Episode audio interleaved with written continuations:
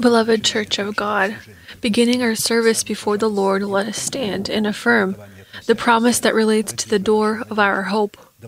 Let the resurrection of Christ reign in our bodies. Let us bow our heads in prayer. Dear Heavenly Father, in the name of Jesus Christ, we are grateful to your holy name for this once again privilege to be in this place that your hand has outlined for the worship of your holy name. So allow your inheritance in the name of the covenant of blood to be lifted to heights higher than us and to break all evil and sin that binds us.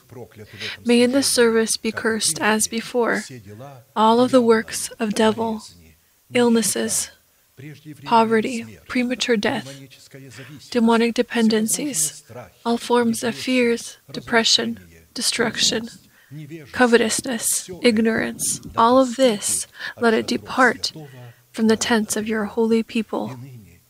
And stand, Lord, on the place of your rest, you and the ark of your greatness. And may your saints be clothed in your salvation, and may they rejoice before your countenance.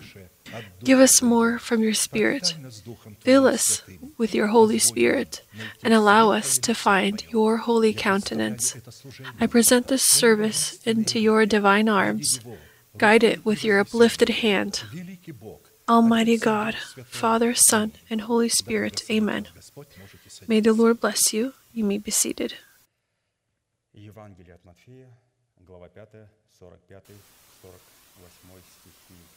Matthew chapter 5, verses 45 and 48.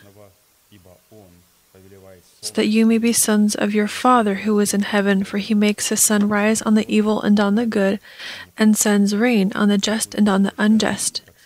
You, therefore, must be perfect as your heavenly Father is perfect. The title of the sermon was given to our pastor, Called to Perfection.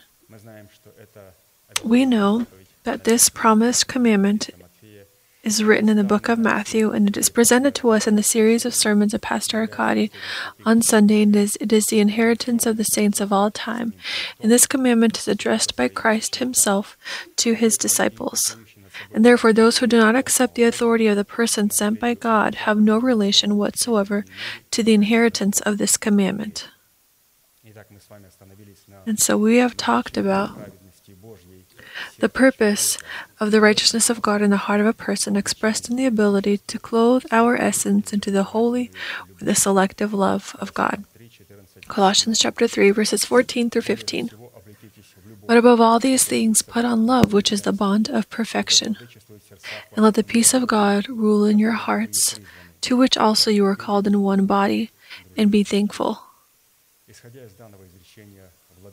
Based on these words, the rule of the peace of God or the righteousness of God, because when we talk about the peace of God or peace with God, we see the presence of the righteousness of God in our hearts. It is possible only under one condition if the selective or the holy love of God will dwell in our hearts and we will be clothed in the selective love of God. And the character of the selective love of God is presented by the Holy Spirit in seven virtues, and they are written in 2 Peter chapter 1 verses 2 through 8. Let us list them. This is virtue, knowledge, self-control, patience, godliness, brotherly love, and love. As we know, each individual virtue of the fruit of virtue contains the characteristics of all other virtues, because they flow from one another, fulfill one another, strengthen one another, and are found in one another. These virtues are also the moral perfection and standards that are inherent to the essence of God, given to us through Christ Jesus, in which we are called to become enriched with in our lives. And to enter into the inheritance of these virtues is possible only by accepting the Holy Spirit as the Lord and ruler of our life and the obedience of our faith to the faith of God.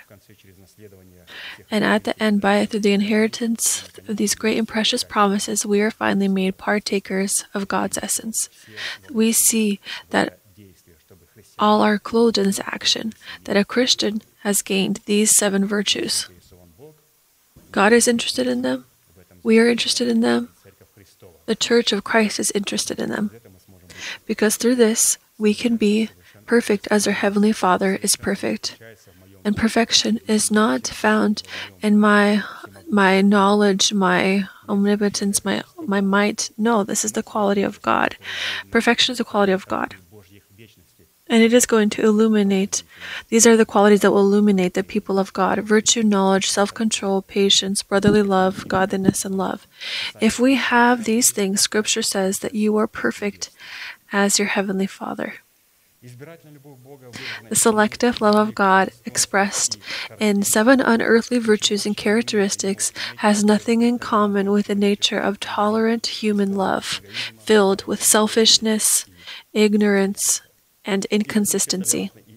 And apart from the tolerant and selfish love of man, the unconditional selective love of God differs in that it carries the all consuming zeal of God, His omnipotence, and His absolute wisdom that is impossible to use for selfish and ignorant reasons.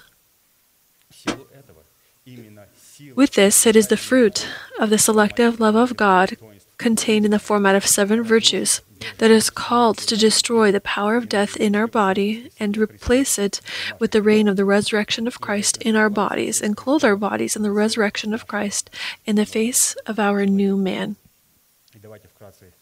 And let's uh, let's quickly remember these seven characteristics: virtue, knowledge, self-control, uh, patience, godliness, brotherly love, and love. What they mean. This this is all that we have studied that Pastor Arkady has offered us in, in, in, studying these sermons. And this is what we were able to, to take from them that talking about virtue, the selected love of God, we've established the origin and the source of all good. This is God. God is the origin and source of all good. The origin of all evil is devil and Satan. Whereas the second quality, knowledge in the selected love of God, is called to give us discerning of what is good and what is bad, or what God views as good and what He views as evil. What I call evil and good no one is is hot or cold from this, but what God calls good or evil, here we must incline our ear to it and obey this word. The third quality, the self control in us, gives us the power to choose what God views as good and reject what he views as evil. The fourth quality, the patience of Christ and the selective love of God, it is founded on the ability to look at what God views as good and wait with hope and patience for the fulfillment of what we have seen in our spirit. The discipline of godliness and the selective love of God is called to keep itself undefiled from what God views as evil and hallow God in our hearts and souls. Brotherly love and the selected love of God serves as the guide from death to life, death to life, because we love the brethren, and whoever does not love his brother abides in death. This is the path out of death to life. In a certain format, out of the seven characteristics that define in our essence the selected love of God and the perfection of His selected love, we've already studied five components, and therefore let us turn to the sixth characteristic. This is brotherly love. The selective love of God, discovering itself in brotherly love, can dwell and express itself in the atmosphere of eternal life, in which we have gone from death when we were born from the seed of the word of the truth. When we were born again, we had to go from the state of death into the state of life. And this is defined by love toward the church. Love toward the church. You were the children of God that are born again. Remember when you were born again and then you had accepted baptism in the Holy Spirit, we loved the saints. We did not see any blemish in anyone. It's later on that we begin to see envy, slander, gossip, and other qualities with which we must battle with and which we needed to forgive. But in the beginning, this was not so. We were filled with love towards all saints. 1 John chapter 3 verses 14 through 18 we know that we have moved from death to life we have passed from death to life, as Pastor says. Not we feel or we think. Scripture says we know. We know that we have gone from death to life. Why? Because we love the brethren. He who does not love his brother dwells in death. But you know that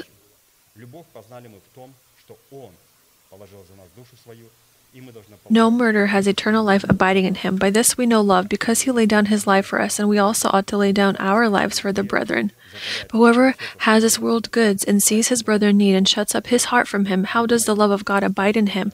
My little children, let us not love uh, in word or in tongue, but in deed and in truth. Therefore, when a person is born of God, he is offered the decision or the opportunity to either enter into a state of death and to become dead to God and unfit for any good deed, or to enter into the state of eternal life and demonstrating brotherly love. Considering that brotherly love steps into its sovereign rights and gains its legitimacy when we leave the state of infancy, then the method to leave infancy includes four uh, very four very important components. We have gone from death to life, and now it's very important to leave infancy. Why? Because tomorrow we will be met with slander. Tomorrow we will see certain qualities upon which we will, uh, which we will fall. What must we do? We must momentarily leave infancy.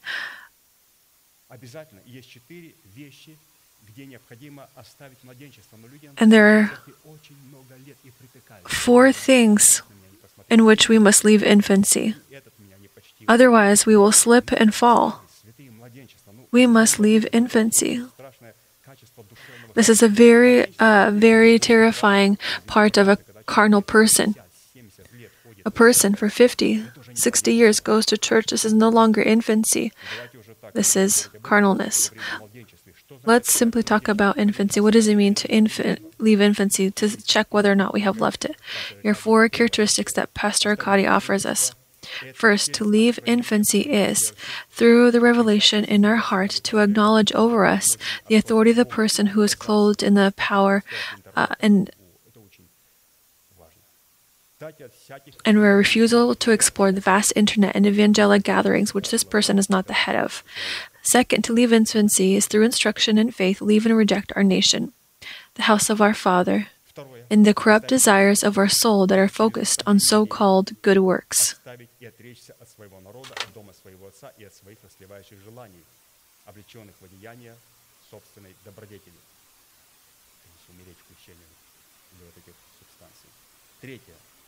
Third, to leave infancy is, through instruction in faith, is to seal on the tablets of our heart the truth of the teaching of a reigning teaching of Christ on the tablets of our heart that have been cleansed from dead works.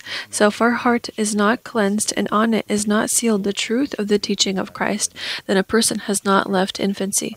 And fourth, to leave infancy is, through instruction in faith, to accept the Holy Spirit as the Lord and ruler of our life.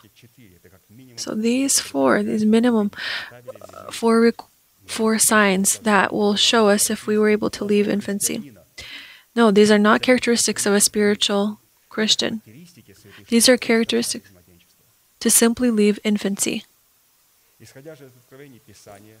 Proceeding from the revelations of Scripture, the nature of brotherly love, which forms in our hearts the atmosphere of eternal life, is hid in the love of God, agape, and unlike the three types of human love, it is beyond the emotional and rational capabilities that cannot penetrate into the unapproachable light of the fourth dimension.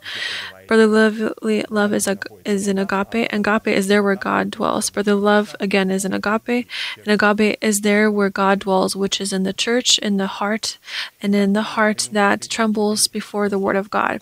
It will be necessary for us to answer four classic questions. By what characteristics do we define people who are a part of the category of our brothers for whom we are called to lay down our lives in order to demonstrate brotherly love in our faith? Second, what purpose is the selective love of God called to fulfill in brotherly love toward one another? Third, what conditions are necessary to fulfill to demonstrate the selective love of God and brotherly love in our faith? And fourth, by what signs should we test ourselves for the presence of brotherly love toward one another in the selective love of God? We must know that we are not talking about those brothers in flesh and blood or those that wear pants, but brotherly love among saints, as written, let brotherly love continue. Hebrews chapter 13, verse 1. And so, in a certain format, we have already studied the first three questions in demonstrating the selective love of God and brotherly love, and we have stopped to study the fourth question, which sounds like this By which signs sh- or by which fruit should we test ourselves for the subject of brotherly love toward one another in the selective love of God?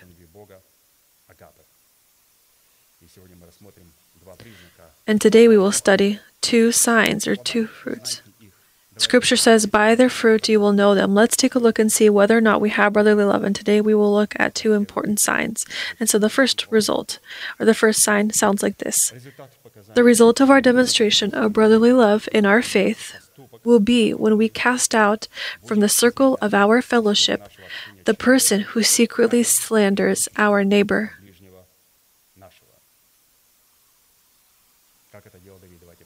just as David had done. Let's read about this Psalms 101, verses 5 through 8.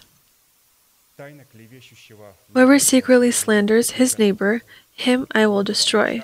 The one who has a haughty look and a proud heart, him I will not endure. My eyes shall be on the faithful of the land, that they may dwell with me.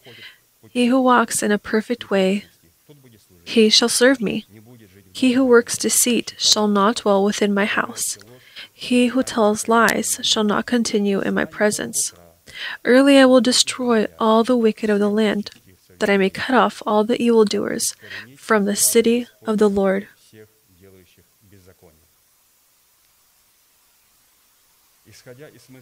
According to the meaning of this prayer song of David, it follows that the words of this song are a certain parable. When David says, Early I will destroy all the wicked of the land, that I may cut off all the evildoers from the city of the Lord. Then, with these words, he pursues the goal of destroying the wicked thoughts and desires that come from the depths of the old man that lives in his body.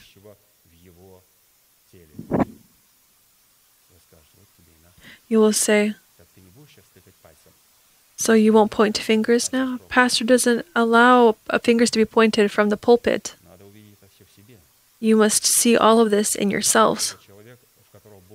Only the person whom God has breathed the breath of his life and said to him, As my Father sent me, so I send you. And this gives him the right, with this agreement, the meme, to forgive or to leave sins.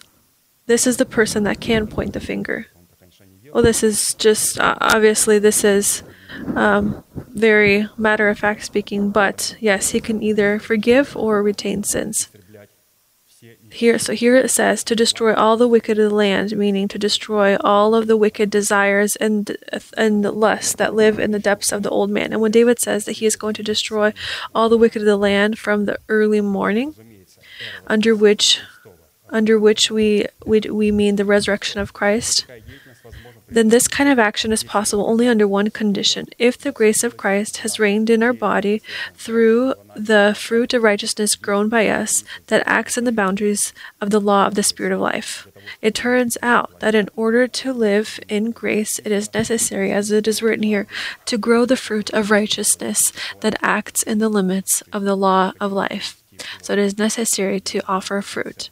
I can be found in the era of grace after the resurrection of Christ, the era of grace has began. Well, forgive me. Well, how many people right now are under grace?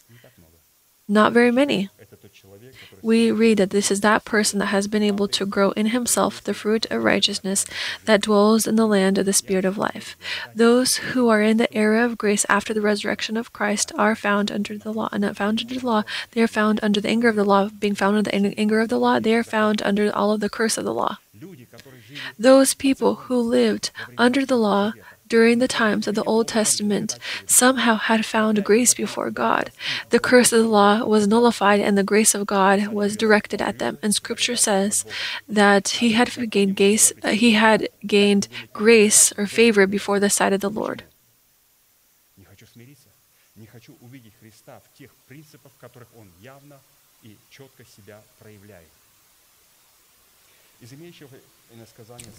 Out of these words, it follows that this place of Scripture has a triple meaning in which participates three kind of neighbors, and so these three kind of neighbors for which I must cast out the one who slanders them. Who is this neighbor? This is our new man, our spirit. This is the messenger of God who represents Christ, and third, this is the brother in Christ in church who has uh, the dignity of a neighbor in the face of an orphan, the fatherless, the widow. And this is how we can define the person whom the wicked slanders. And in order to define in ourselves brotherly love and the ability and the readiness to destroy all the wicked of the land that live in our that live in us and try to slander our neighbor we must do so through several uh, through three different in three different dimensions.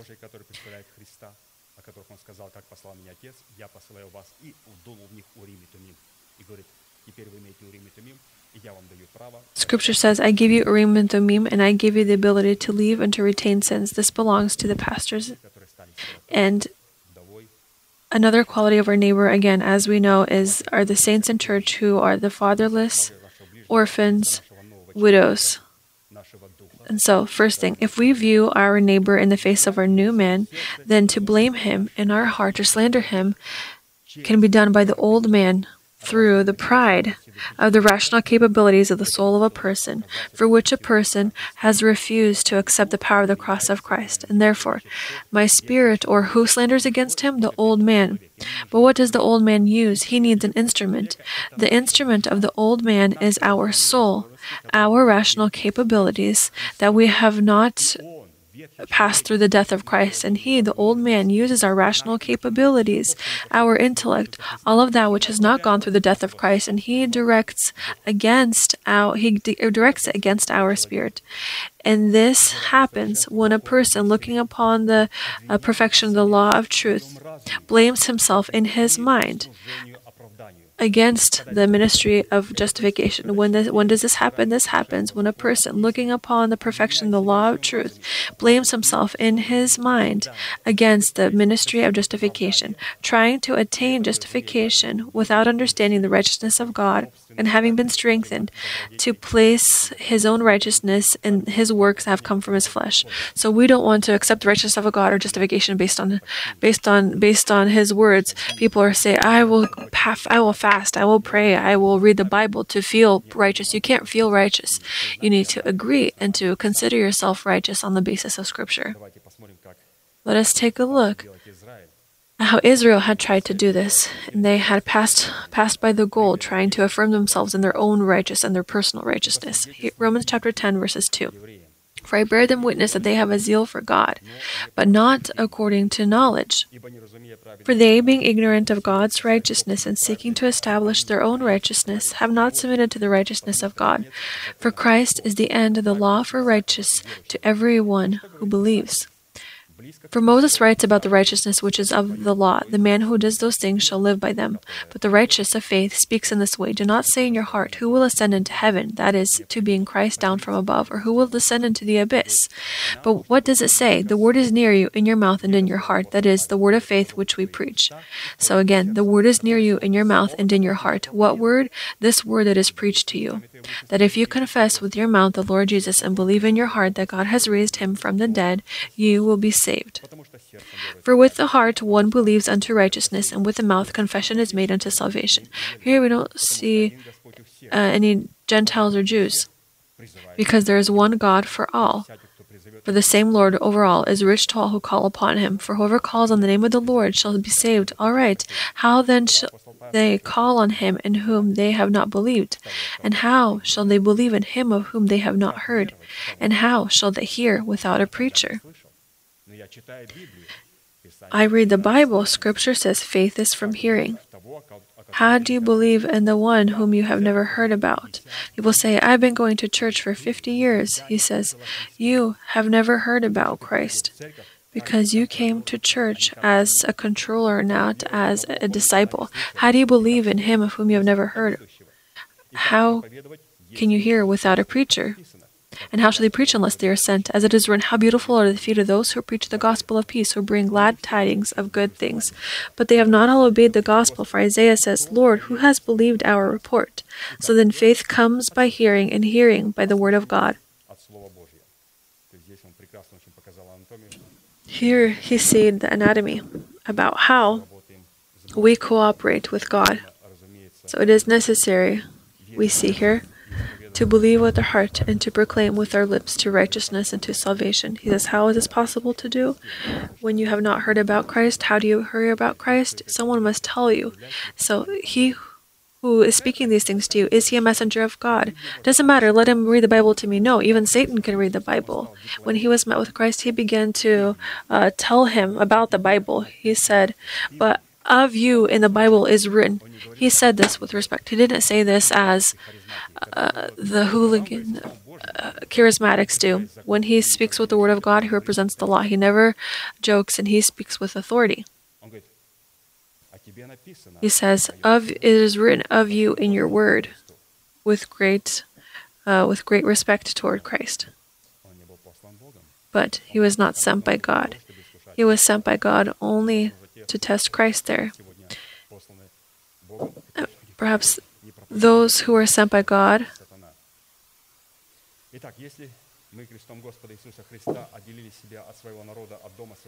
if we, with the cross of the Lord Jesus Christ, have separated ourselves from our nation, our household, and our corrupt desires, and consider ourselves dead to sin and alive to God, and call the inexistent power of life in our body as existent, then this is evidence that we, from the early morning, destroy all the wicked of the land in order to erase from the midst of the Lord all those who who who are wicked. So we call the inexistent as existent. We consider ourselves dead to sin.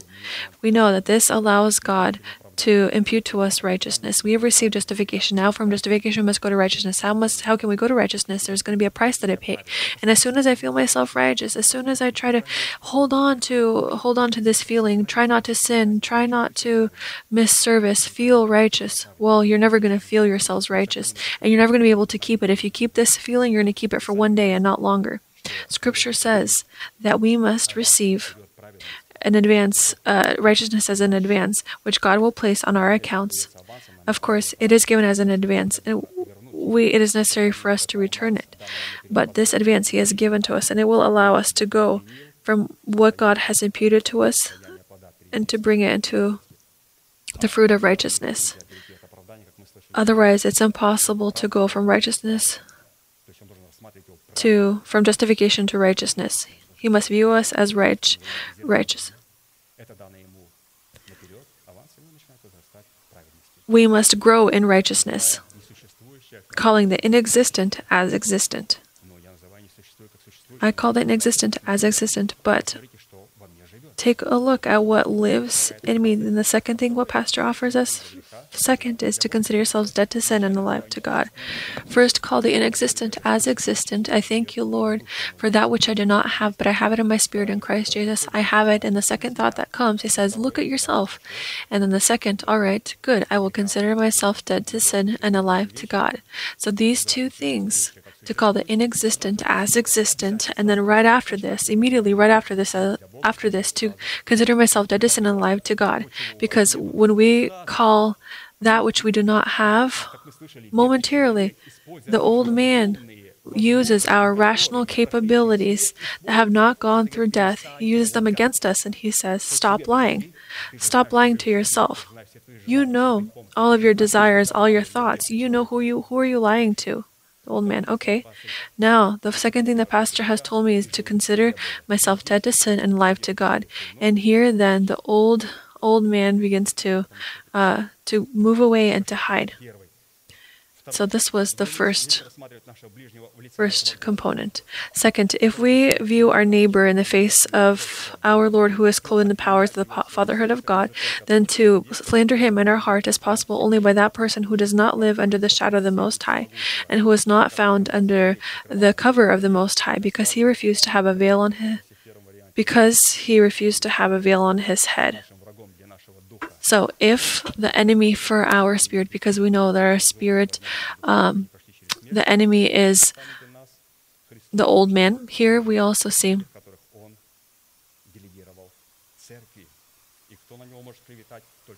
Who can slander against the delegated authority? Only the person who does not acknowledge God's order and who is fa- and who is not found under the shadow of the Almighty. To be found in church does not mean to be found under the shadow or under the cover of it. We understand this.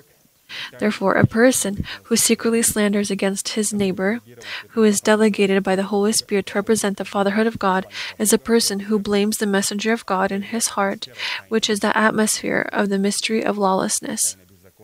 This is the mystery of lawlessness, and it is a very dangerous thing.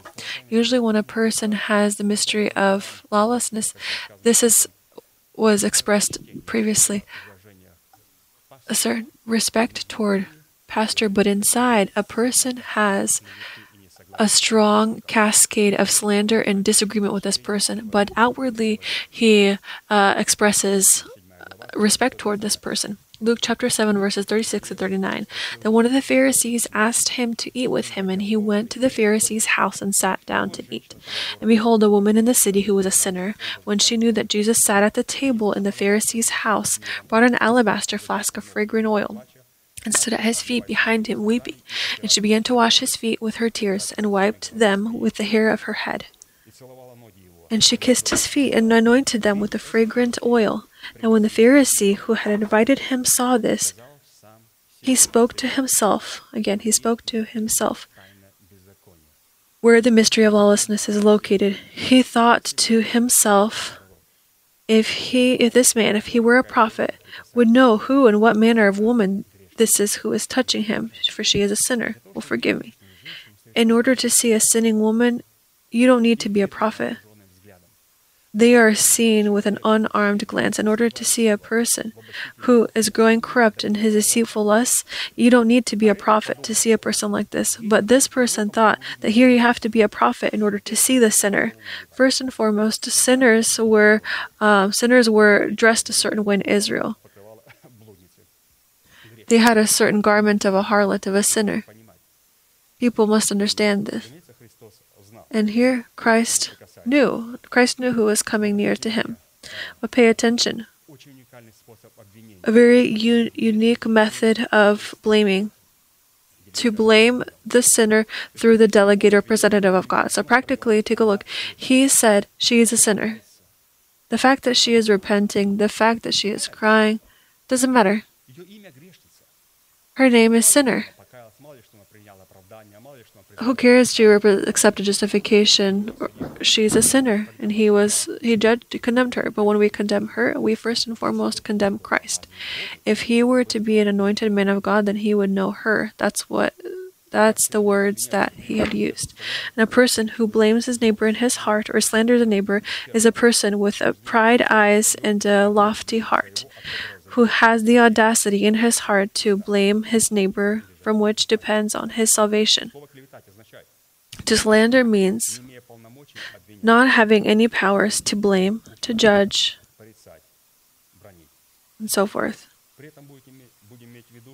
We will note that at the head of every slander in which a person does not have the ability to judge his neighbor, from which depends his salvation, Satan stands behind this action who uses the power of his name under the name slander. As a slanderer, Satan does not acknowledge the power of the cross of Christ that uh, that uh, that blots out sin. And the name slander is one of the names of the fallen cherubim, who uses before God his slander, blaming them or blaming his brothers in his heart day and night. Revelation chapter 12. And a war broke out in heaven. Michael and his angels fought with the dragon, and the dragon and his angels fought. This war heaven can also happen inside. Here is the war of between the law of godliness and the law of lawlessness. But they did not prevail, nor was there a place found for them in heaven any longer. So the great dragon was cast out, the serpent of old, called the devil and Satan, who deceives the whole world. He was cast to the earth, and his angels were cast out with him. Then I heard a loud voice saying in heaven, Now salvation and strength and the kingdom of our God and the power of his Christ have come. For the accuser of our brethren, who accused them before our God day and night, has been cast down. And they overcame him by the blood of the Lamb and by the word of their testimony, and they did not love their lives to the death. Therefore rejoice, O heavens, and you who dwell in them. Woe to the inhabitants of the earth and the sea, for the devil has come down to you, having great wrath, because he knows that he has a short time. And so, before we blame our neighbor, we will remember that from him depends our salvation and our entrance into the unsearchable inheritance of Christ, as it is written, For all the promises of God in him are yes, and in him amen, to the glory of God through us. This was written by Apostle Paul. He was a person who who trembled before the word of God. And this phrase had was misunderstood by many. For all the promises of God in Him were yes, and in Him to, in Him, uh, and in Him, Amen to the glory of God through us, through the apostles. Furthermore, the slander. By slandering our neighbor in our hearts, we lose the opportunity to receive forgiveness for sins. John chapter 20. So Jesus said to them again, Peace to you. As the Father has sent me, I also send you. When he had said this, he breathed on them and said to them, Receive the Holy Spirit. If you forgive the sins of any, they are forgiven them. If you retain the sins of any, they are retained. Furthermore, slandering our neighbor, we lose the opportunity to believe in him whom God has sent. John chapter 6, verses 28 through 29. Then they said to him, What shall we do that we may work the works of God? Jesus answered and said to them, This is the work of God, that you believe in him whom he sent. And also, by bl- slandering our neighbor in our heart, we lose the ability to have a relationship or communication with God and to walk like Him in the light, so that we can have fellowship with one another, in which the blood of Jesus Christ, the confession of sins, receives the opportunity to cleanse us from all sin. 1 John chapter 1 verses 6 through 10. If we say that we have fellowship with him and walk in darkness, we lie and do not practice the truth. So, to walk in darkness is to have the mystery of lawlessness in our heart, to slander the messengers of God. Then we will look at saints who represent for us, presented in three categories the orphans, the widow, and the foreigners. But if we walk in the light as He is in the light, we have fellowship with one another, and the blood of Jesus Christ, His Son, cleanses us from all sin. If we say that we have no sin, we deceive ourselves, and the truth is not in us. We are in no need of this light. We do not need the blood to cover us. I have, I don't need what you are talking about. And people say, Scripture says that these kind of people are lying to themselves. If we say that we have not sinned, we make him a liar, and his word is not in us. But if we confess our sins, he is faithful and just to forgive us our sins and to cleanse us from all unrighteousness.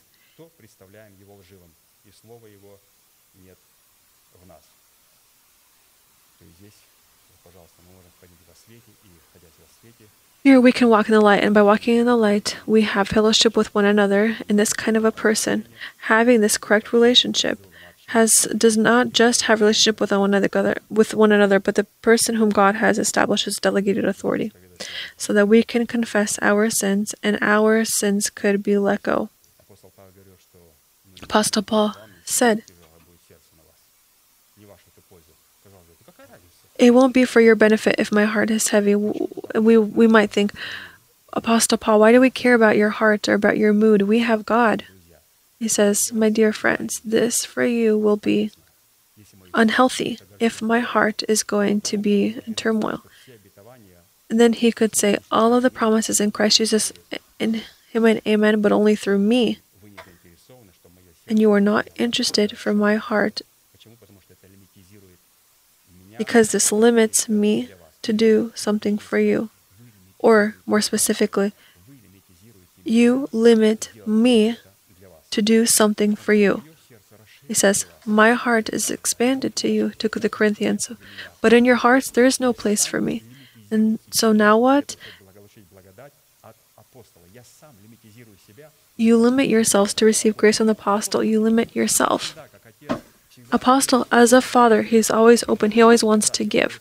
God always wants to give and he says take. So we're sitting in church.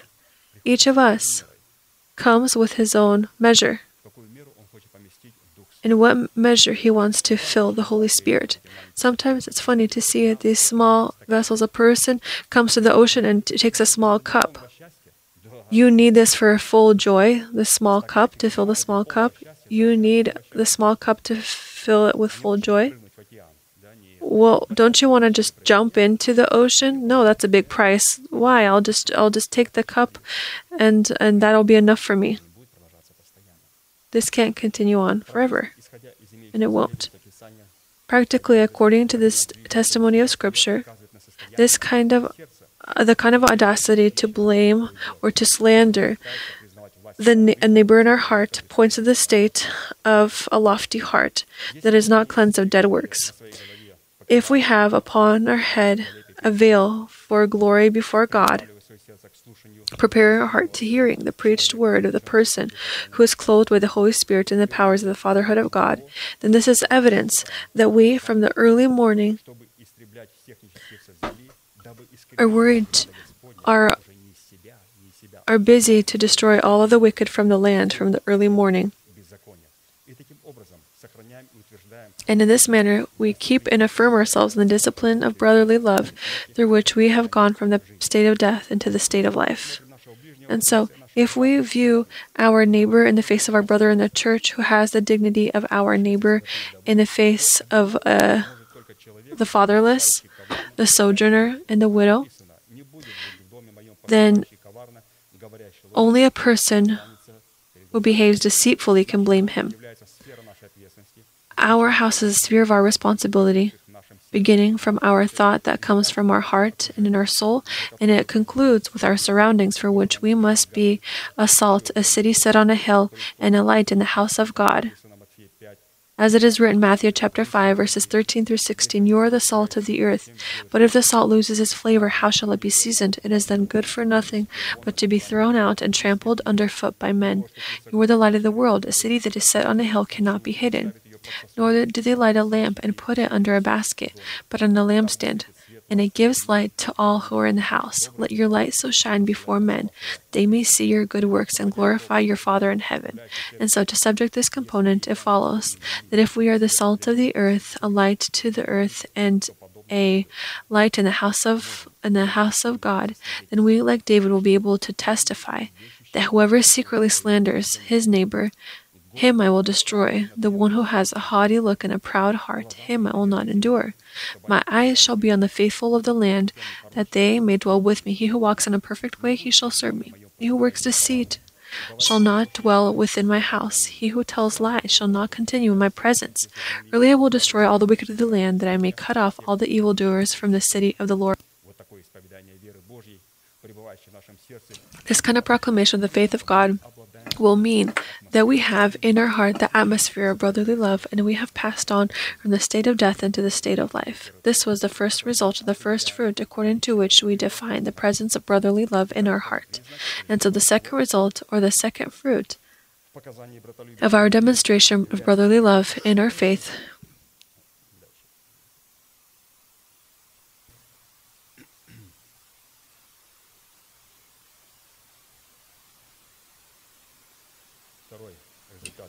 The second result, or the fruit of our demonstration and our ability to demonstrate brotherly love, is our ability to be successful in brotherly love and be diligent, diligent in leading a quiet life, to mind our own business, and to work with our own hands. To work with our own hands, I highlight own hands, that we may walk properly toward those who are outside and that we may lack nothing. 1 Thessalonians chapter 4 verses 9 through 12. But concerning brotherly love, you have no need that I should write to you, for you yourselves are taught by God to love one another, and indeed you do so toward all the brethren who are all in Macedonia. But we urge you, brethren, that you increase more and more.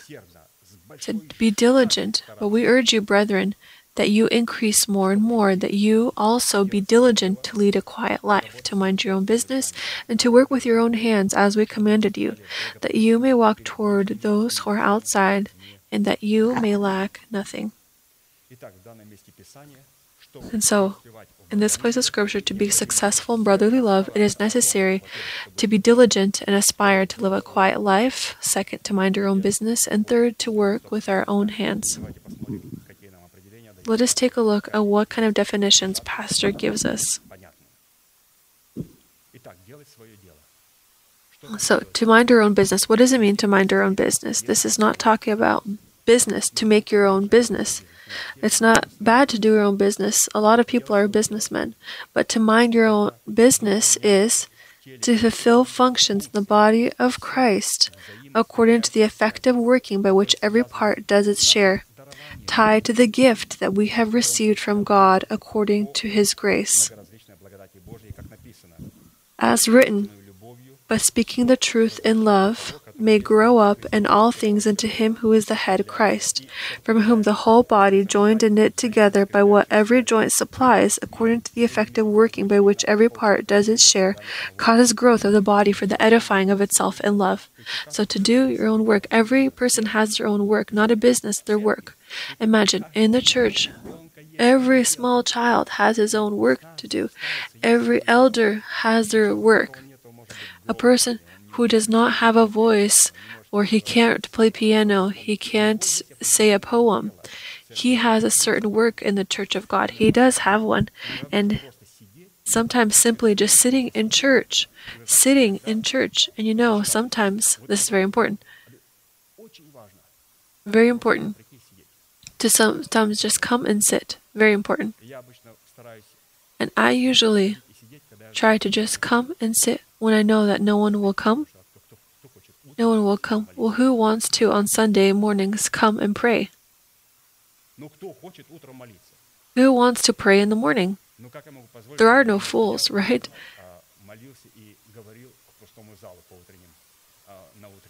Dima can't just come out and speak to an empty room. I can't allow for this. Of course, I'm not alone there. There are a few other saints. My service is not here to read to you. My service is to fill those places where that no one wants to come to. This is my service that for which I will receive a great reward. The fact that I'm reading up here is good. My main goal right now is to not add or to take away. I know that sometimes I can come out and I can just. Uh, my service is to fill myself with those places that no one wants to, where no one wants to go. This is my calling. To do, to mind your own business. Second, what does it mean to work with our own hands? It is to not act disorderly and to not lead a parasitic way of life so that it is possible to first honor God with tithes and offerings, and second, offer help to our needy neighbors. This was what it means to work with our own hands and to live quietly is to be found in the rest of God, or to have peace with God and those that surround us in the boundaries of holiness, and as an expression of holiness, and to enter into this legal quiet, regal quietness of peace. To keep it and affirm it, we need to apply all diligence. So it is strong diligence, strong desire to live quietly. Hebrews chapter 12 verse 14 pursue peace with all people and holiness Pursue peace with all people. Pursue peace with all people and holiness, without which no one will see the Lord. Quietness, yielding peace with God that does not abide in the boundaries of holiness and is not an expression of holiness, cannot be called divine quietness or stillness, which allows a person to lead a quiet life and have peace with God. We should note that the atmosphere of quietness presented in the coolness of day is found in three dimensions. This is the atmosphere of quietness that must be found in the height of the heavens, second, the sanctuary in the face of the bread of the Lamb, so in the church, and third, in a contrite heart of a person that trembles upon hearing the preached word of God. In these three substances must be found the quietness of God. And Scripture says, have diligence to have this quietness on all three of these substances. Third, or 1 Kings chapter 19 verses 11 to 12. Then he said, Go out and stand on the mountain before the Lord. And behold, the Lord passed by, and a great and strong wind tore into the mountains and broke the rocks in pieces before the Lord. But the Lord was not in the wind, and after the wind an earthquake, but the Lord was not in the earthquake, and after the earthquake a fire, but the Lord was not in the fire, and after the fire a still small voice. 1 Kings chapter 19 verses 11 through 12. The character of the still small voice of the wind in the face of the Holy Spirit was called to discover itself in the heart of a person and in the assembly of saints when they gather together in an atmosphere of worship toward God. And if the character of quietness, yielding the order of God in the body of Christ in the still waters of Siloam, is neglected and replaced by stormy waters, which stipulate a different order in worshiping God, then we are not worshiping God, but the spirit of seduction posing as the Holy Spirit, which has nothing to do with the nature of quietness. So Satan has no relation to the character of quietness. And Pastor will say, Well, how about those mausoleums where there is nothing? It's a dead mausoleum. We will talk about them. Pastor will, will talk about what these are. But talking in general, the atmosphere of quietness is the atmosphere that Satan cannot endure. He hates quietness. The order of quietness and worship to God is an atmosphere of peace in the heart that is impossible to shake or cause to doubt, because be, behind this atmosphere of peace stands the authority of the Holy Spirit who reveals the truth in the heart. John chapter 14, verses 26 to 27. But the Helper, the Holy Spirit, whom the Father will send in my name, he will teach you all things and bring to your remembrance all things that I said to you. Peace I leave with you, my peace I give to you. Peace I leave with you. My peace I give to you. Not as the world gives, do I give to you. Let not your heart be troubled, neither let it be afraid. Quietness that cannot discover itself in a voice that comes from the still, small wind does not have a right to be called quietness. Here we must highlight that dead mausoleums, if in this there was a firm teaching, because quietness is a certain trembling. Trembling. What am I, what am I trembling before? What are we trembling before? And when people sit, sometimes you look and you, sometimes you see on TV, people listen to a preacher and trembling, and I think, he has not brought up one place of scripture. He is speaking stories and fables, and how can people live with this? They look and wait, and wait with desire. They write something down in their notebooks. I thought, how could you write this down? He just took an ana- he just said an anecdote. Anecdote. What are you going to write down? There is no principle here. Who needs this hypocrisy? You don't need to write anything down. But there dwells quietness, respect. Toward what, though? Quietness that cannot discover itself in the voice that comes from the still small wind. This, the voice of God comes from the state of the still small wind. The Word of God comes from the state of the still small will, wind in which dwells the atmosphere of the Holy Spirit. The teaching of the Word of God, that is Urim and Thummim, comes from the still small wind, and it can dwell only there where there is divine quietness. If there, if it is not, then it cannot be called divine whole, divine quietness. Job 4 12 through 16.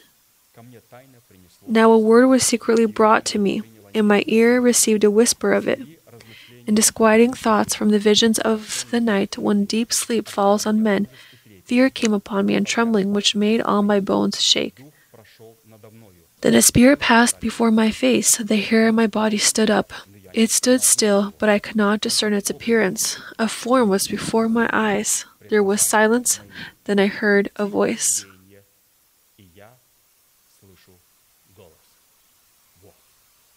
Here, when there is still small voice or silence, we will hear the voice of the revelation.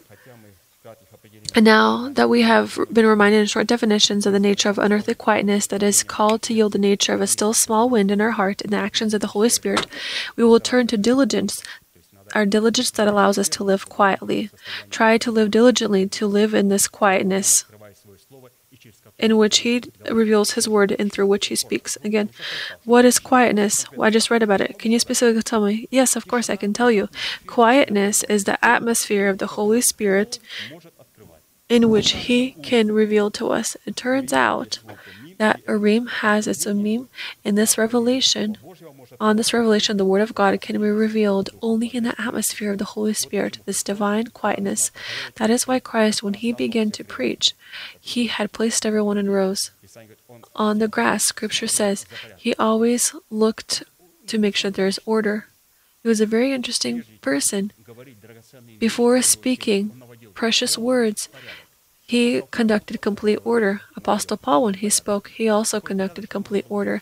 This kind of order in which you can hear a fly.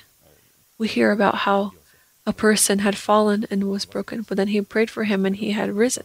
What does this mean? Someone will say, Oh, resurrection. No, order. This order. People with such desire listen to him in the atmosphere of the quietness of God. Why? Because this atmosphere of quietness, divine quietness, is the atmosphere in which the Holy Spirit dwells and which he reveals his word by the Holy Spirit.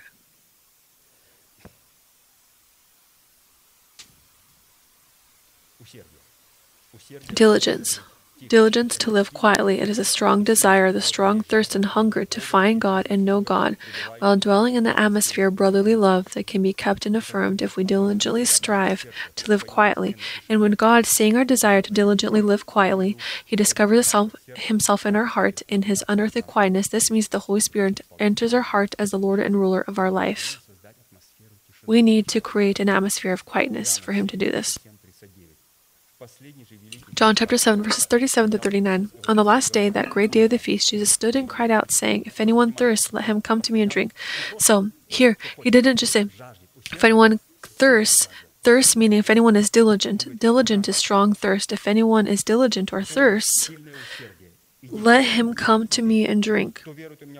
He who believes in me, as the scripture has said, out of his heart will flow rivers of living water. But this he spoke concerning the Spirit, whom those believing in him would receive, for the Holy Spirit was not yet given, because Jesus was not yet glorified. As soon as the prayer loses the element of diligence in which a person searches to know the will of God, the Holy Spirit leaves this person. Because of this, man loses his virtue as a warrior of prayer. Pay attention here. How can one lose the status of quietness? As soon as the prayer of a person loses the loses diligence, the strong desire, strong desire. As soon as it loses diligent and hunger and thirst for the knowledge of God or the will of God, the Holy Spirit who who represents this quietness in our heart, he leaves us we, if I don't have desire, the Holy Spirit, who represents in the heart of a person quietness, the still small wind, he leaves as kind of a person. Because of this, man loses his virtue as a warrior of prayer. And so, what is diligence? Today, we're talking about how to keep and hold on to the uh, to the diligence in which He reveals to us His Word. Diligence means that He can hold on to the state. It is the good will to fulfill the will of God, favor to the desires of God, attraction to the fulfillment of God's commands, position of our heart in the fulfillment of God's commands, the desire of good that comes from the good will of man, a mindful and voluntary dependence on fulfilling the will of God, the joy that is received from fulfilling the will of God, obedience or agreement to the will of God, our care for the fulfillment of the will of God, and favorable perception of the will of God. This is diligence that will allow us to do what? To keep, hold on to this atmosphere of quietness. The atmosphere of quietness is the atmosphere of the Holy Spirit, and whose um, our diligence to live quietly can be realized only through diligent prayer, which gives God the basis to build an atmosphere of peace in our heart. And so, what is a diligent prayer? Again, what is diligence? Diligence is the ability to keep the state of quietness, the state of the atmosphere of the Holy Spirit in which He can do something for me. This can only be um, had by a person who is a prayer. And Pastor talked about what a diligent prayer for us is. Diligent prayer is seen by God as a sacrifice that is brought by a prince diligently, that is equal to the sacrifice of the seventh day, which is an atmosphere of brotherly love in which man searches for God's favor to, in order to live quietly. Ezekiel chapter 46, verse 12. Now, when the prince makes a diligent burnt offering or diligent peace offering to the Lord, the gate that faces toward the east shall then be opened for him, and he shall prepare his burnt offering. So, again, all the gates are closed. Right now is not the Sabbath, but the prince had a strong desire to serve God. Everyone comes back to service. The choirs are placed, the gates are opened, and the service begins to start because there's a there is a prince that had a strong desire. Everything in the essence of a person begins to serve God. And he shall prepare his burnt offering and his peace offerings as he did on the Sabbath day. Despite the fact that today is Monday, Tuesday, Wednesday, Thursday, or Sunday, he says, just as he had did this on the Sabbath, he will do this. Then, as soon as a person has diligence, God calls this a Sabbath. God is comforted in. So why? Because it's an atmosphere of quietness. Let this be Monday. But for God, this is a Sabbath. It's a feast. Why is it a feast? Because the prince came according to a strong desire. And then he shall go out, and after he goes out, the gate shall be shut. The choirs will go home until the next prince wants to come according to diligence to come and praise the name of the Lord. According to this place of Scripture, it follows that to diligently aspire to live quietly and thus make our heart a place of rest for the Most High, it is necessary to have the dignity of a prince in our essence. I believe they remember that in the word prince means a man who owns his horse. Therefore, to be a prince is to dominate over the emotional capabilities of our soul with the rational capabilities of our soul. And this kind of dominance is possible only when the rational abilities of our soul and the dignity of our prince are made completely dependent on the rational abilities of our new man, who is the priest of our essence and the dignity of the mind of Christ.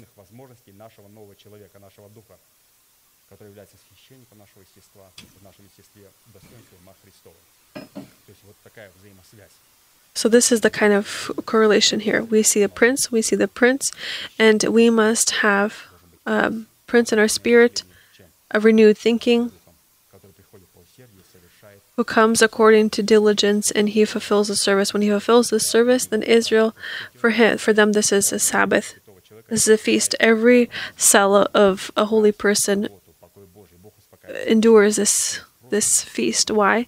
Because we have the strong desire. We have simply this strong desire, this diligence, and this is not emotional. Again, let's remember what is a prince. A prince is a person who dominates over the emotional capabilities of his soul, over with the rational capabilities of his soul. These are the rational capabilities that push the emotions and say, "Follow me."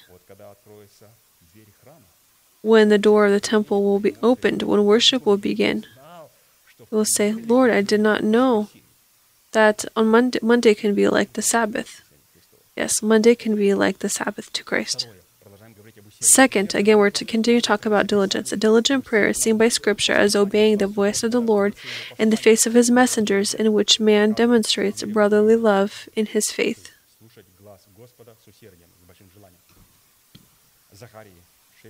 Zechariah chapter 6, verse 15. And those from afar shall come and build the temple of the Lord. Then you shall know that the Lord of hosts has sent me to you. And this shall come to pass if you diligently obey the voice of the Lord your God. Diligence directed to obeying the voice of the Lord and the preached word of the person who represents the fatherhood of God is irrefutable evidence in which we demonstrate brotherly love in our faith. Furthermore, diligence aimed at obeying the voice of the Lord in the preached word of the person representing the fatherhood of God, in which we show brotherly love in our faith, indicates that we are led by the Spirit of God, which is a confirmation that we are children of God. Romans chapter 8 verse 14 For as many as are led by the Spirit of God these are the sons of God. So pay attention here. In order to accept the messenger of God it is necessary to also be led by the Spirit of God. And to be led by the Spirit of God is not the ability to hear supernatural voices, but this is to be obedient to the voice who says to me, who speaks to me from the face of God. We must know that to be led by the Holy Spirit is to not make our own conclusions, but to make our conclusions dependent on the conclusions of a person, of the man of God whom God has established for us. And therefore, diligence aimed at obeying the voice of the Lord and the preached word of the person representing the fatherhood of God, in which we show brotherly love in our faith, points to the fact that we obey the voice of the Lord and that He knows us and that we follow Him on His path. John chapter 10, verse 27 My sheep hear my voice, and I know them, and they follow me. This is talking about diligent prayer. Diligent prayer is obedience to the voice of God.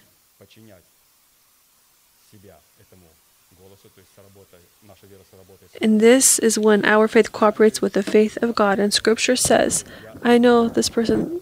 Scripture says, I know this person. Why? Because they go after me. And this is very important.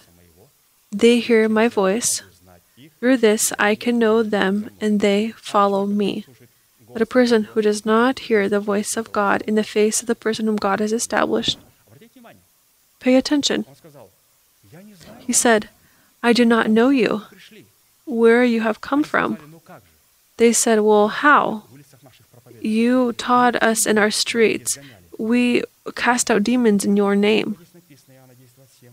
He said, Here is written, John 10 27, My sheep hear my voice, and I know them, and they follow me. He says, I do not know you. Depart from me, you lawless people. What pastor has sent you? That one. Well, this is a lawless one.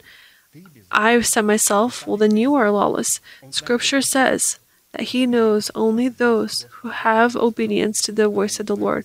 That's why he said, I do not know you. Depart from me, you workers of iniquity. Depart from me, you, those who are disobedient. Disobedient and lawless, meaning I know them. They go after me. They go after me. Why? Because they hear the voice in the face of my representatives. These are the, the sheep. And he directs them to that place. Third, a diligent prayer is a, viewed in Scripture as a diligent offering to God clothed in the format of tithes, the offering of which allows man to demonstrate brotherly love in his faith. So take a look. A diligent we have diligent prayer in our tithes. Exodus 25 verses 1 through 2. Then the Lord God spoke to Moses, saying, Speak to the children of Israel that they bring me an offering from from everyone who gives it. Diligently with his heart you shall take my offering. So God accepts the offering from a person who has diligence. A diligent prayer without a diligent offering to God, clothed in the format of tithes, is a forgery of a diligent prayer and a diligence to lead a quiet life. Exodus chapter 35, verse 22 They came, both men and women, as many as had a willing heart.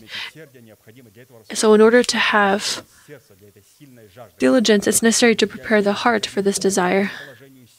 And both men and women, as many as had a willing heart, brought earrings and nose rings, rings and necklaces, all jewelry of gold. That is, every man who made an offering of gold to the Lord.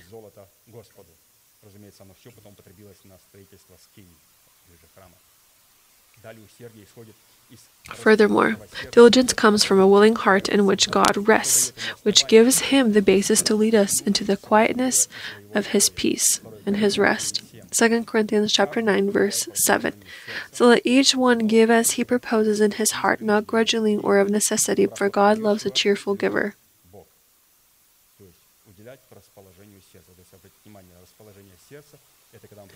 So, uh, as he proposes in his heart, this is when we pr- this is when we prepare a good heart in which is born diligence. Diligence always points to the readiness of a heart to fulfill the will of God and lead a quiet life. 2 Corinthians 8:12. For if there is a diligent mind, it is accepted according to what one has, not according to what he does not have. This is not all. Diligence without zeal loses its powers and stops being diligence. 2 Corinthians chapter 9 verses 1 through 2.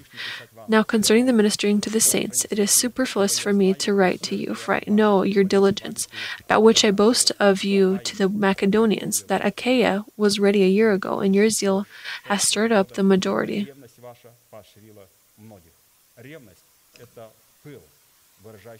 Zeal is an ardor expressing itself in inspiration, while diligence is the rejection of laziness and the desired willingness to fulfill the will of God by demonstrating brotherly love and the will to lead a quiet life. Fourth, a diligent prayer. Again, we're defining seven qualities of diligence which are called to be present in prayer. Why we need diligence? Scripture says, have diligence in order to live quietly so that we can keep the atmosphere in which the Holy Spirit can speak to us and reveals His word in our heart. For this, it is necessary to have diligence. And he who is a prayer who is a prayer warrior prayer has this quality fourth diligent prayer is a sacrifice of thanksgiving where a person with faith sees his deliverance from all trouble and thanks god for this Psalms 54, verses 5 through 6. I will diligently sacrifice to you. I will praise your name, O Lord, for it is good. For he has delivered me out of all trouble, and my eye has seen its desire upon my enemies. So, without diligence, we cannot bring a sacrifice to the Lord.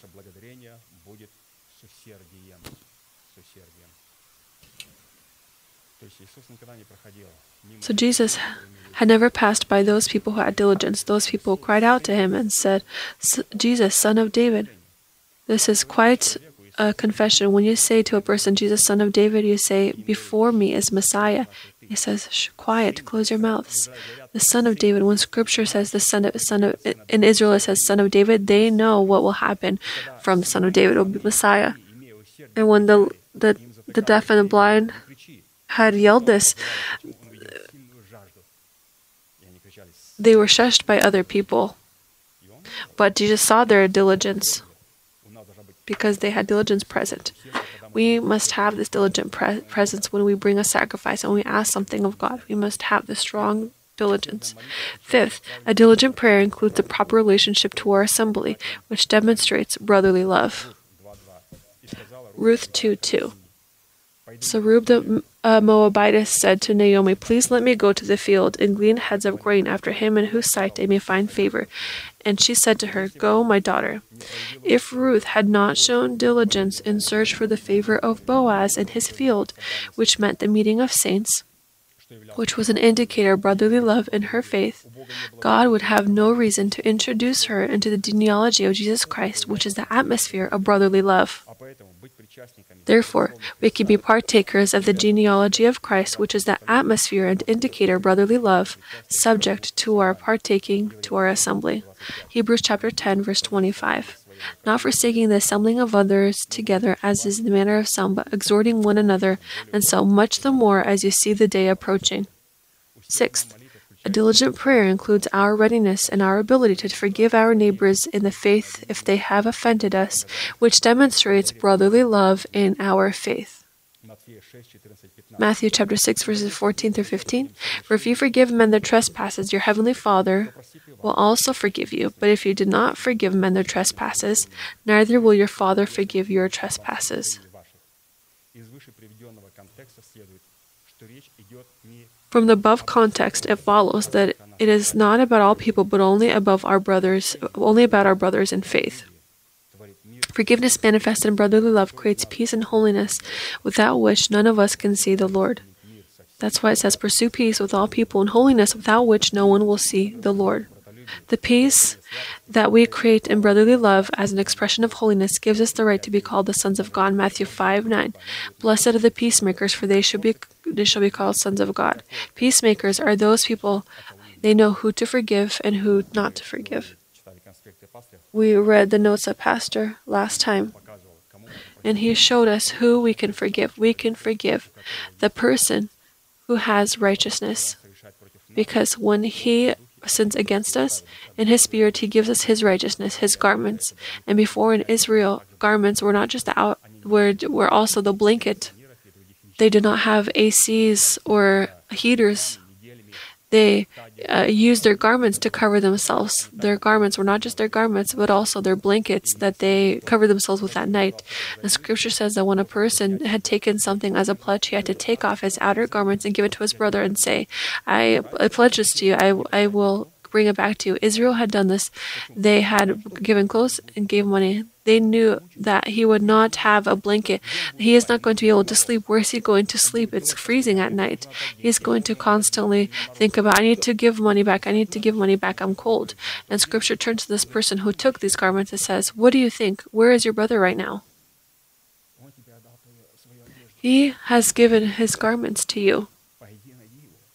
Go find him and give it to him. But when against us sins a lawless person, he does not have garments, he does not have righteousness. We cannot forgive him. I forgive everyone, but the word forgive is the legal act. To forgive means to return something. To return something, to return garments, a person who is lawless, wicked, who does not have righteousness, we cannot forgive. We must give this to in God's hand.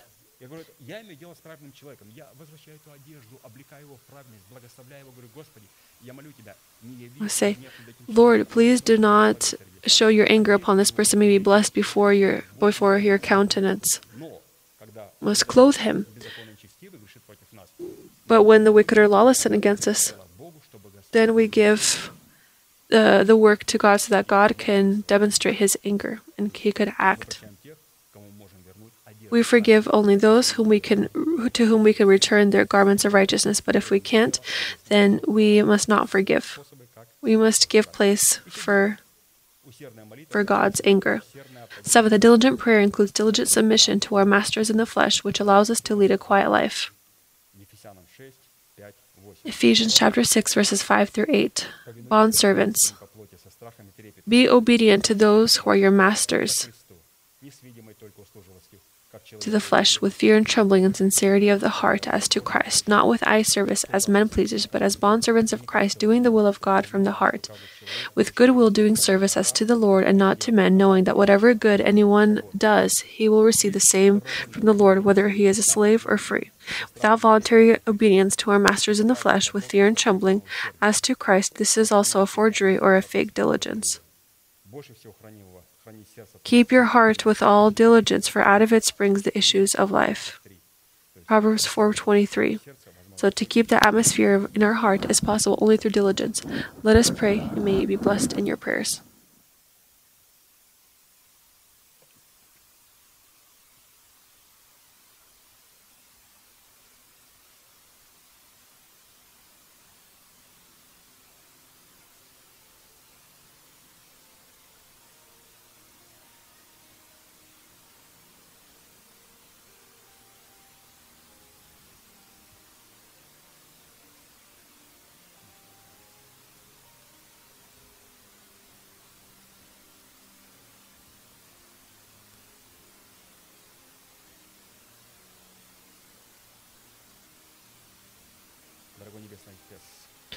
Dear Heavenly Father, in the name of Jesus Christ, we have loved you. We have come upon this place, Lord, so that with diligence, with great desire, we can magnify and praise your holy name because you are our fortress, you are our stronghold. You are a deliverer, a rock, and in whom we trust, the horn of our salvation, and our refuge. We call upon you as one who is worthy to be praised. And we believe, Lord, that we are going to be delivered from all of our enemies. We are on this place that we will be delivered from all of our enemies.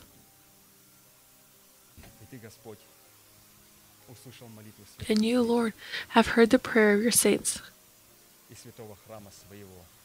Out of your holy temple. For your covenant, for your word. That is proclaimed in the temple of your body. And your saints in whom dwells the atmosphere of the quietness of God in which the Holy Spirit and the Word of God act. For them, you incline or bow down your heavens, and you come from heaven. You sit upon the cherubims, and you are carried on the wings of the wind.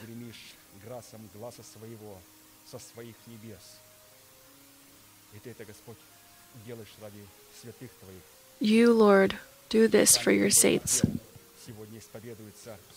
In the temple of whose bodies is proclaimed the word of God with diligence and with great trembling before your holy countenance. You release your arrows. You send your thunder and you bring our enemies into calamity. You stretch out your hand toward your inheritance. You place them on a broad place in the resurrection of Christ. Because, Lord, they have gained favor before your countenance. We thank you that we have found favor in Christ Jesus before your countenance. We thank you that today we are able to hear the word, the word that will be able to transform us into that image. And we thank you for this royal word that you offer to the children of the King of Kings and the Lord of Lords. We thank you for the depth of this revelation, for the importance of it, and that we today can be clothed in our proclamations and thank you for the coming of the fruit of righteousness and the fruit of brotherly love in our life. Lord, we have heard the word today, and we thank you that this word is an illumination, not just in our heart, but in our thinking. And therefore, we have made the voluntary or the willful decision, the rational decision with that soul that has passed through the death of the Lord Jesus and that is placed in complete dependence on the revelations on your revelations through your messenger.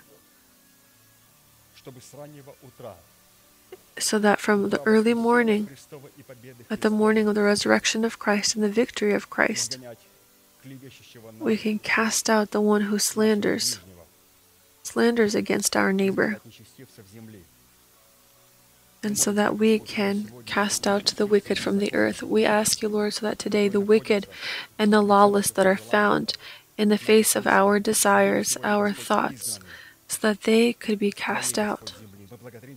Cast out from your land. We thank you that our bodies are your land because you have paid the price, not just for our spirit, but for our soul and for our body.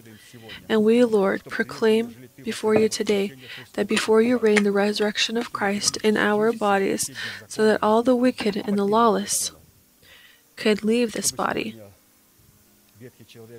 that the old man today could be bound by the proclamation of the lips of saints with diligence. We thank you, Lord, that today our gratitude to you, with a great desire and great diligence, allows you to throw the slanderer into hell. And you do this through the blood of your Lamb, the proclamation of our lips. You cannot do anything without the blood of your Son, Jesus Christ. And you do this when we are clothed in the powers on the foundation of the blood and we proclaim your righteousness. And we demonstrate our hatred toward the wicked of all the earth. And we ask you, Lord, so that today the slander could be thrown out from heaven. of every, of every holy person. We forbid the slander to slander against our spirit. We thank you for justification as a gift that we have received in Christ Jesus.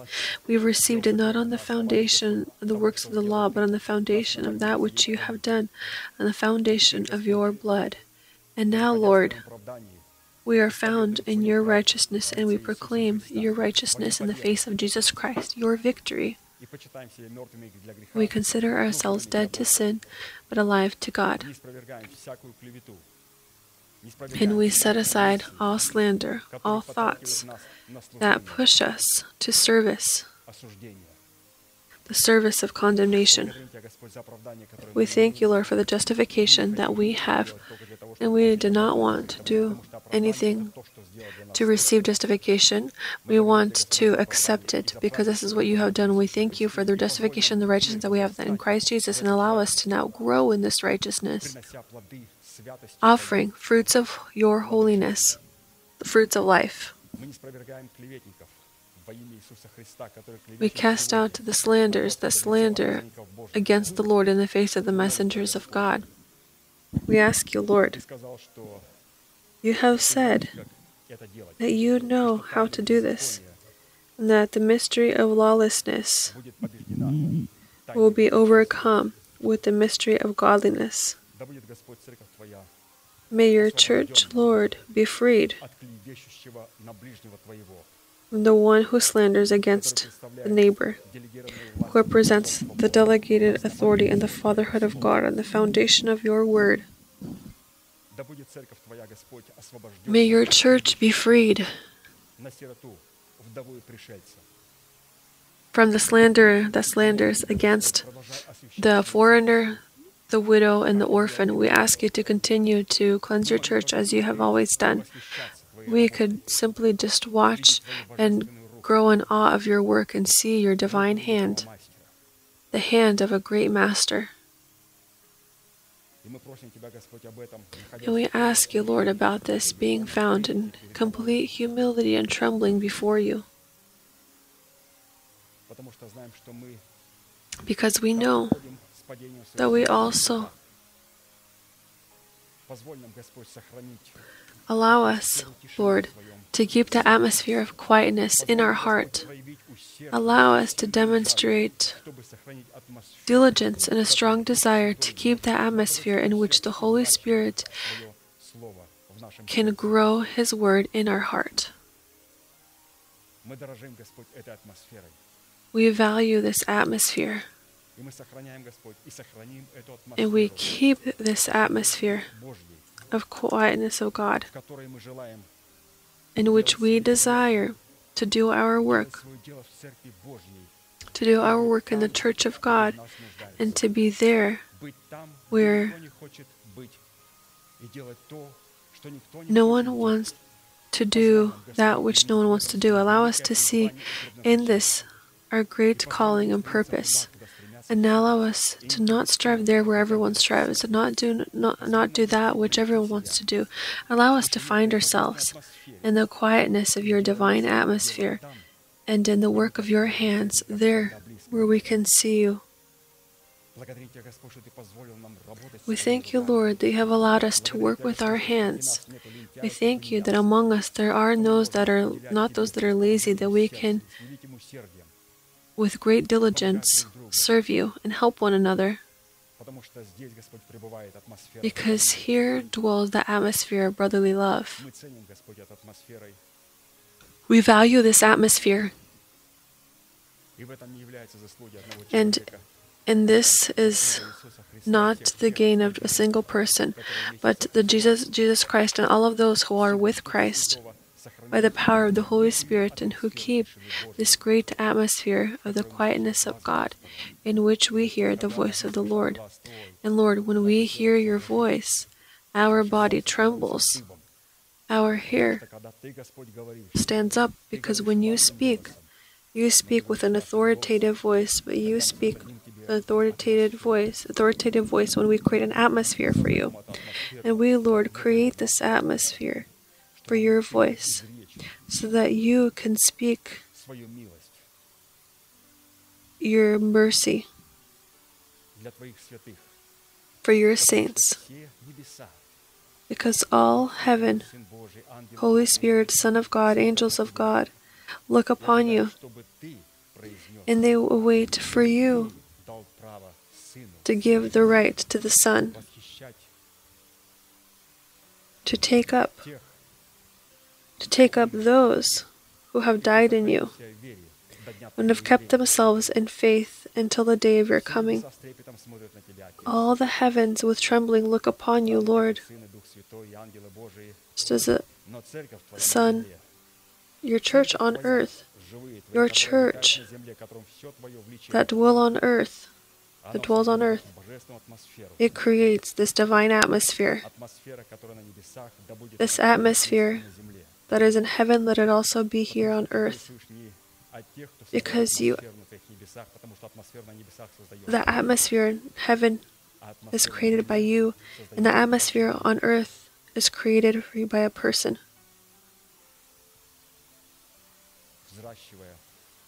Growing, Eden in his heart, a meeting with you in the Eden of his heart.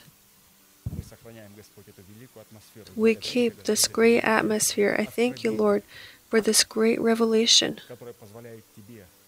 that allows you to do something in heaven we thank you, Lord, for these truths. We thank you for those revelations that were hidden and that you have revealed to us today through the preached word. We thank you, Lord, that today this has become attainable and understandable by us. We thank you that we have seen our great fate and our great calling. And this gives us joy. This gives us joy that you don't want to do anything and you can't do anything without your saints, without your saints that are on the earth. Understanding this great mission, we now more than ever clothing ourselves in great trembling and great humility.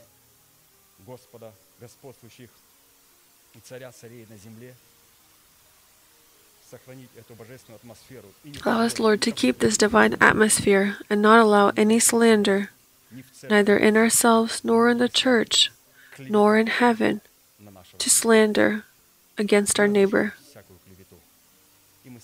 We destroy all slander and we hold on to this great atmosphere, and we thank you for that revelation that we have heard. And we ask you for this revelation for you to continue to speak to us through your messenger of God in which you placed in your church and to whom you delegated to whom you delegated your agreement with to pass along to us. And you have allowed us as your servants to accept this word to understand this word and to proclaim it in prayer.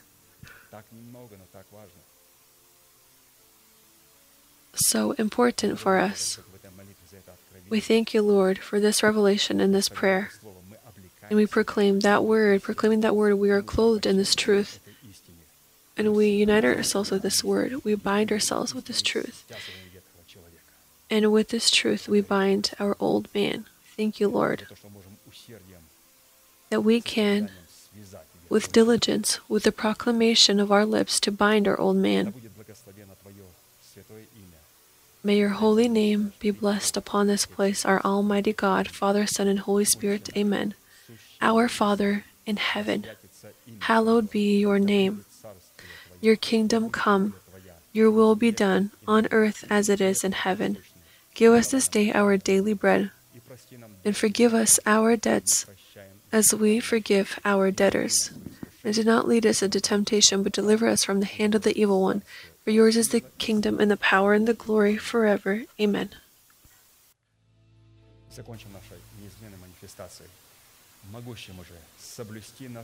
Let us conclude with our unchanging manifestation.